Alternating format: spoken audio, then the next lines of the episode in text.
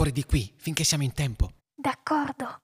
Vi dirigete verso l'uscita correndo, ma appena varcata la soglia, uno degli operai vi si para di fronte e tiene il fucile puntato con occhi carichi di odio. Tu fissi gli occhi febbrili dell'uomo e vedi la morte vicina. Il fucile è puntato direttamente ai vostri cuori. Poi gli occhi dell'uomo roteano all'insù nelle orbite e l'uomo crolla pesantemente sull'arma. Vi avvicinate e tu gli tocchi il viso. Scotta. Deve avere qualche malattia. So di cosa si tratta. Andiamocene. Carter ti tira per la camicia e vi allontanate dall'uomo, scosso da violenti brividi di febbre. Vedi quelle piaghe dietro le orecchie? Deve averle su tutto il corpo. Significa una cosa sola. Peste. Peste? Peste bubbonica. La morte nera. Non pensavo esistesse ancora. Invece sì, specialmente in Egitto. Non ti preoccupare, non si prende stando vicino a un appestato. Il contagio avviene tramite parassiti come zecche e pulci. Ma ora abbiamo problemi più urgenti. Vieni con me. So chi potrebbe aiutarci. Pregandoti di non far parola con nessuno di quanto avete scoperto, Carter ti riporta all'accampamento dove ti aspetta Miss Seymour. Il giorno dopo vi allontanate con la scusa di una nuova perlustrazione della valle e vi recate sul sito dello scavo. Sembra deserto e tutto è tornato in ordine. La polizia ha comunicato agli operai che Von Trappen è ricercata per aver rubato antichi tesori preziosi.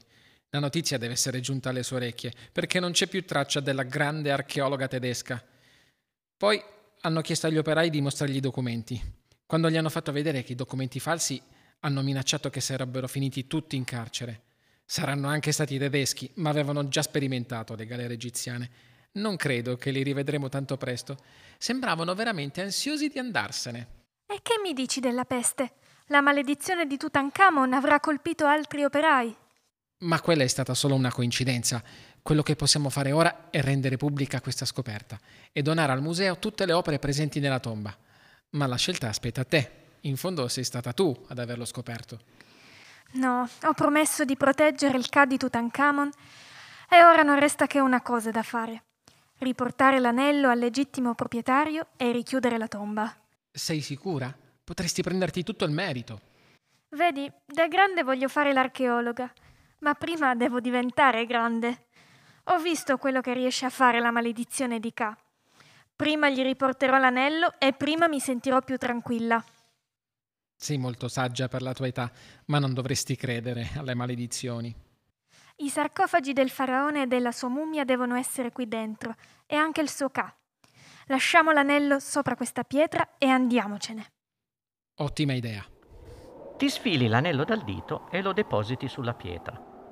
Ancora una volta una luce accecante inonda la stanza e ancora una volta senti una voce parlare direttamente nella tua testa.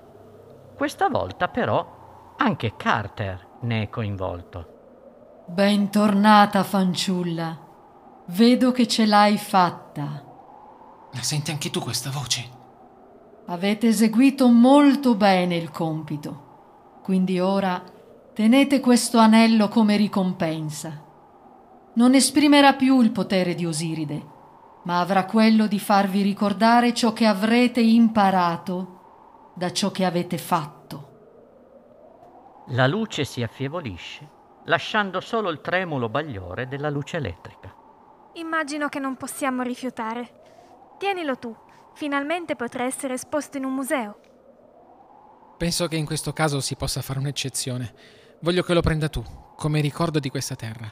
E poi non saprei come spiegare la provenienza di un simile manufatto. Devo decisamente cambiare opinione su alcune mie teorie sull'aldilà. Adesso però, fuori di qui. D'accordo.